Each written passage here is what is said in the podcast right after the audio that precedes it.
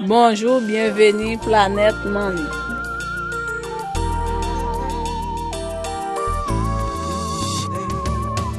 Hello and welcome to Planet Money. I'm Adam Davidson. And I'm Caitlin Kenney. Today is Tuesday, November 30th. That was Marana en Arabe, prefers to be called Madame Claude, you heard at the top.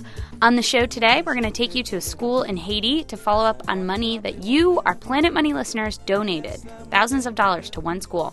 But first, of course, we have Jacob Goldstein with the Planet Money Indicator. Today's Planet Money indicator is 5.5%. That's about how much interest Spain has to pay to borrow money for 10 years. Now, by comparison, Germany is paying less than 3% to borrow money for 10 years. So you can think of Spain like a guy with bad credit. You know, people will lend him money, but they say, we're going to charge you a lot of interest to do that. Now, it is no surprise at all that Spain would have to pay more, that the world of investors would charge Spain more to lend them money. I mean, that's been the case for since before there was a Germany. I mean, Spain, like what was the 16th century when they were an economic powerhouse, bigger than the German nations. But what is troubling is that the amount Spain has to pay to borrow, in other words, the measure of how much people are freaked out about Spain, has increased in the last week. Last weekend, the European Union announced this big bailout of Ireland, and the whole goal was actually, in part, to help people feel calmer about Spain. The idea was, hey, we're going to stop this contagion. Don't worry so much. The euro is going to survive. The euro is going to be strong. So the fact that investors around the world are more worried about Spain this week is really troubling. It is, and and Spain is an especially big deal. You know, Greece went earlier this year, and there was a bailout for Greece, and everybody kind of knew the Ireland bailout was coming. Portugal maybe going to need a bailout too. But but all of those countries, you take you take Greece, Ireland, and Portugal, take them all and double them. That's about how big Spain is, right? So Europe can bail out Greece, Europe can bail out Ireland, Europe can bail out Portugal. But if Spain needs a bailout, that is a big deal that is going to cause massive economic trouble in Europe and here. I mean, that we in the U.S. are really not going to feel the pain of a bankrupt Greece or Ireland or a bailed out Greece or Ireland. But if Spain goes and the entire Eurozone is thrown into that level of turmoil, our companies aren't going to be able to sell stuff to Europe. The European financial institutions are not going to be able to do the same level of uh, investment with with American companies. I mean, that's going to really hurt the whole world. Right, and and as we found out a couple of years ago, the whole financial system is so interconnected that who knows what'll happen here. Essentially, if Spain goes down. So I should add here that our own Chana Joffe Walt today was making calls to Spain, and we hope she will be on a plane to Spain in the next few weeks to figure out for us what's really going on there. And we'll certainly be bringing you much about Spain and Europe and the U.S. and the economic crisis that never seems to end. Thank you, Jacob. Thanks, Jacob. Thanks, guys.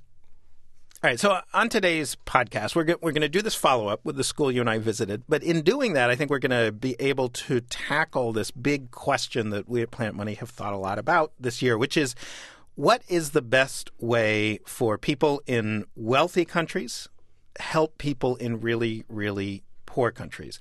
The main way that happens now is government to government. So the U.S. government gives the Haitian government money, and the Haitian government uses it this way or that. Or individuals will give money to big NGOs like Oxfam or whatever, UNICEF, and they will then um, divvy up the money. But there is an argument that economists make and some activists make that the most efficient thing, the best thing, is just give the money directly to the poor people. Let them decide how to spend it. Don't use this massive NGO infrastructure between the donors and the recipients. We've been doing a lot of reporting from Haiti over the last few months. And one of the stories we did created a natural experiment to test this question What happens when you give the money to the people directly? A few months ago, we profiled a school in Latibonite, Haiti, and after that story aired, you listeners wanted to donate money. Let's hear a little from that first story. While we're in the classroom, I noticed that the teacher spends a lot of time writing full paragraphs on the chalkboard. It was nearly full. And later he tells us that's because he wants the kids who can't afford the books to be able to write down the lesson. The school certainly can't afford to give the kids textbooks or even notebooks. They can't afford to pay the teachers every month. The principal, Anselm Simplice, tells us that the teachers stick around because they all went to school here and want to help. Here's what else the school can't afford a school building. Classes are taking place in a small one room church. There's blackboards precariously leaning against the walls. Kids are sitting in pews and they're trying to awkwardly take notes in their laps. Outside and back, the little kids are under a tarp. And everywhere you go, it's so hot that it's hard to breathe.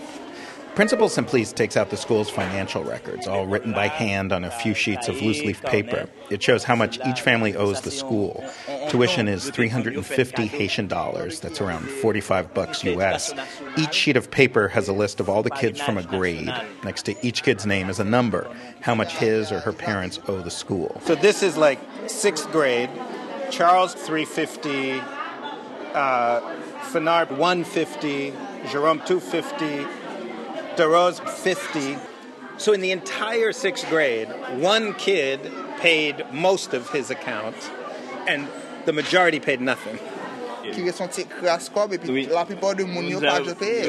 Yes, yes, exactly.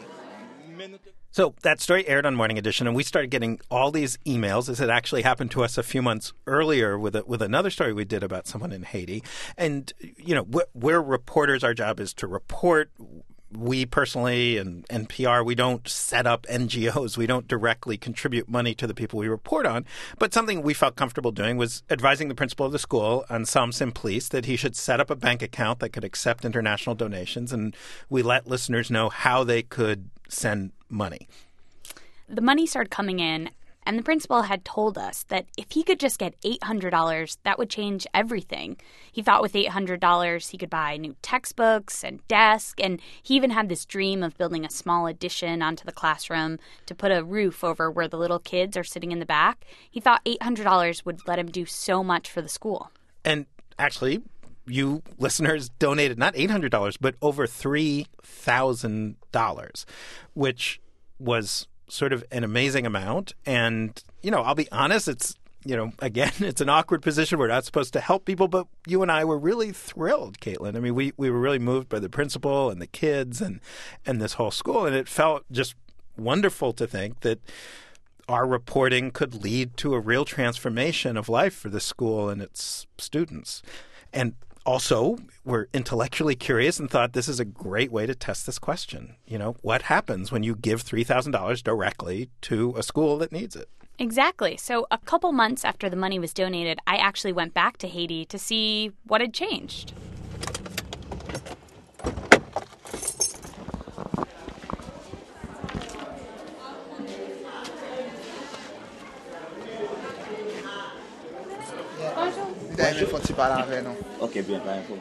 Principal Simplice told me through a translator that he was amazed when he went to the bank to get the money.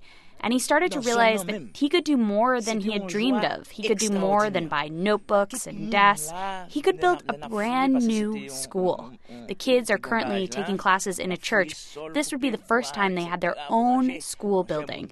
And so he told the parents and the kids, that's what we're going to do. We're going to build a brand new school. The, the way the children react here, it's like um, after school, when they're walking by with the other comrades from from other schools, they're talking like, "Yeah, I'm gonna have a new school, man. I'm gonna have a new school. It's gonna build by. Uh, we got that fund from um, um, American people, so American people are behind us and they're helping us to, to build their new school. So come on, man. We're gonna be um, fresh, also." Work on the new building began in September, and Principal Simplice told the students it would be completed one month later in October. But that hasn't happened. So we're standing across the street in this foundation. There's a bunch of concrete blocks in the middle. So tell me how this is going to be set up. Par, par exemple, nous gagnons et salsa, nous gagnons classe salsa, nous avons cinquième et sixième année. Cinquième et sixième année. Grande salsa, oui, grande salsa. This big classroom, with this big classroom, we're gonna have the uh, fifth and sixth grade here. Ici là, nous avons gagné classe troisième année et puis quatrième année. Four months after the money came in, Adam, it's all been spent. All $3,000. And all the school has to show for it is a foundation and a stack of concrete blocks. There's a hole in the back of this foundation where the principal hoped to put bathrooms, and it's starting to fill up with trash. And there are no walls, so goats and chickens are just roaming around everywhere. You weren't able to come with me on this trip, but I brought a picture in here in studio with me to show you of what it looks like now. Oh God, it's so sad because it you can see it's it's a big foundation for what would be a really nice school. There's a pile of cinder block, and so you, I can see the potential, but I can also see there is no school there. This is completely useless. This is like Dirt and rocks. dirt and rocks. And we're going to post some of these pictures on our blog, npr.org slash money. And it may not look like much to you, but compared to the way the school is operating right now, this new building would have been a huge step up. All right, so so this is it. The foundation and the pile of not enough cinder blocks. That's that's all they have from the three thousand dollars. That's all they have. And since visiting the school, I've spent a fair amount of time trying to figure out what happened, how the project could have been so mismanaged. The one thing I know for sure is that this was a much bigger project than Principal Simplice had ever been in charge of. $3,000 is about what a typical Haitian earns in 10 years. It's many, many times bigger than the school's annual budget. Yeah, when you told me about this, I thought it's like if someone came up to me or one of our listeners and said, "Hey, here's ten million dollars. Go build yourself a skyscraper." Like we have no idea if that's enough money or nowhere near enough money. Is how many bricks do you need? How much glass? How do you build a foundation? We it, it would be a bigger project than we've ever handled, and th- and that's the position he was in. Exactly. He tried to be responsible. He told me that he bought all the materials himself, but he doesn't have any construction experience, and he was wrong about how much rock and sand he would need. He thought three truckloads of each would be enough, but it wasn't even close. And the contractor he hired wasn't much help either. He just kept saying, Oh, yeah, sorry. This is going to be a lot more than we talked about. Right, which sounds like contractors everywhere. They underbid to get the job, and then suddenly the real cost comes in. Now, we should say when when we first started hearing from listeners that they wanted to help, some people we know who do this kind of work said, well, you need to get an NGO to partner with him. You need some outside expert who can help him. And, and we actually made some phone calls. We called, uh, I can't remember everyone we called, but a lot. We called Oxfam and the UN and, and a few other NGOs. I even called like the Baptist Church, the National Baptist Church, because his church is a Baptist church trying to see if there was any NGOs who could help them with building projects. But Latibonite is a desperately poor area. The cholera is centered there. They have a lot of needs. But all those NGOs you hear about, they're all in Port-au-Prince, in the capital. Latibonite is two hours north of where the earthquake struck. And so we couldn't find any NGOs within 100 miles of him who were in a position to, to help him. So he really was on his own. And that means he had the sole responsibility for the project, and now he's the one taking all the blame for it going wrong. Alors, moi-même, tout dépend. Nan, nan, nan, nan zon nan tout, ça fait mettre mon petit Jean honte. I, I feel, I feel ashamed. I feel really, really ashamed. Every morning, I'm, I'm, I, I woke up and I see the foundation and I see those concrete blocks the way they are, and people around are like um, making fun of out of me, you know, because they were aware that a project started. The schools were supposed to to start and finalize by October or something. But I feel really, really ashamed. It's like it's a it's a kind of pressure for me also. Principal Simplice had a friend who's a contractor come look at the building, and he's pretty sure that for another three thousand dollars he could finish it. But he just doesn't know where that money would come from. As we heard in the first story, the parents can barely pay tuition so they don't have any extra money to donate to finish the school. So it just looks like there's just not going to be a school. That that that 3000 is just gone. It's hard to imagine right now that they'll be able to finish and move classes into that new building.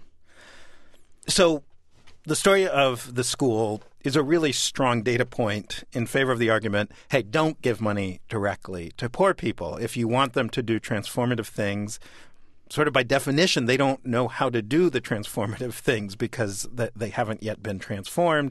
You really need this framework of NGOs and you need this framework of, of outside helpers to help them spend that money properly.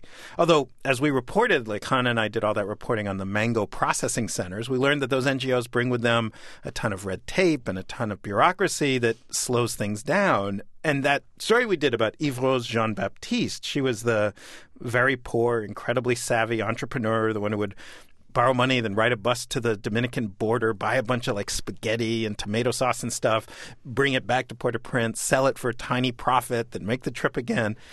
Listeners were moved by her story as well. They sent money for her as well, same way, using a microfinance bank, the Fonkoze bank. And she actually got a little more than the school, a little more than $3,000. And she is like the poster child of the argument hey, just give the money directly to the poor people. She did it exactly right. She paid off the little debt that she had. She spent money to get her kids in school. And she saved a big chunk because, as she said, a lot of tragedies seem to happen in Haiti, and when you don't have savings, and she had never had savings before, you can't really weather those tragedies. And then she spent about fifteen hundred bucks buying a stall in a popular market and really building a much more successful business than the one she had before. It's hard in the case of Eve Rose to imagine an NGO could have helped her any more than she helped herself. And we thought the story of the school and Principal Anselme Simplice would be another great example, another huge success story that these kids would be much better off than the first time we met them. But they aren't. Nothing has really changed at all. And so if we've proven anything, I guess, in this podcast, it's that sometimes it works to give people the money directly and sometimes it doesn't. Which, by the way, is what the data shows. I mean, I, have read a fair bit of uh, reports on this. Economists study this kind of thing, giving money directly or not giving money directly. And it does seem that it can be incredibly beneficial, that, that many poor people, even some of the poorest, least educated people in the world, are incredibly savvy about what they need to make their lives better, and they know much better than some foreign NGO who flies in. At the same time, there are projects that are beyond the capacity of local people that, you know, construction projects, water sanitation projects, health and medical projects that the local community typically does not have that capability. So I, I am still fascinated by this issue, and I, would love to keep an eye on it. As you know, I'm going to go back to Haiti in uh, in January, and I'm hoping to visit the school and see if there's been any progress at all.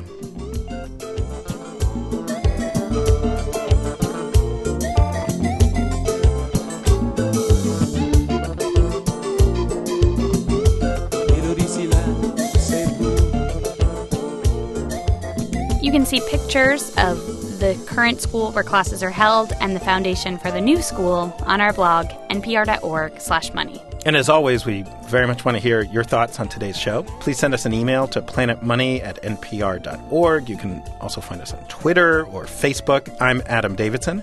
And I'm Caitlin Kenney. Thank you for listening.